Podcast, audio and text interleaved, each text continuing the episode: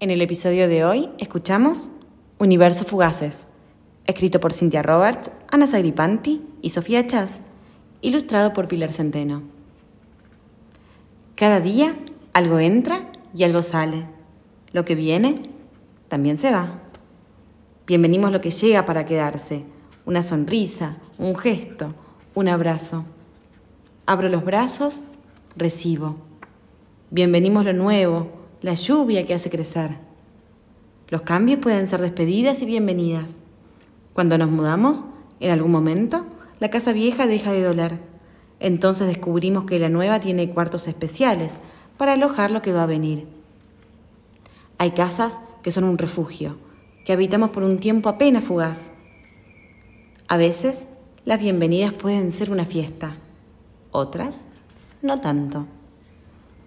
Bienvenimos el año que llega. Tres deseos para mí y tres deseos para vos. Despedimos lo que se va, lo que dejamos ir. ¿A dónde va lo que olvidamos? A veces no podemos despedir lo que se va. Sentimos que nos lo arrebatan y que eso es injusto.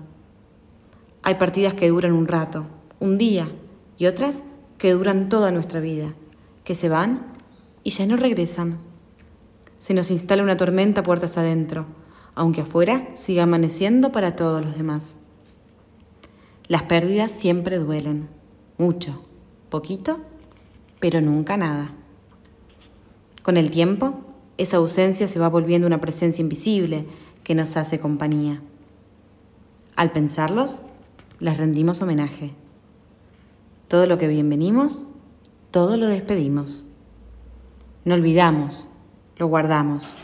Todo está en nosotros.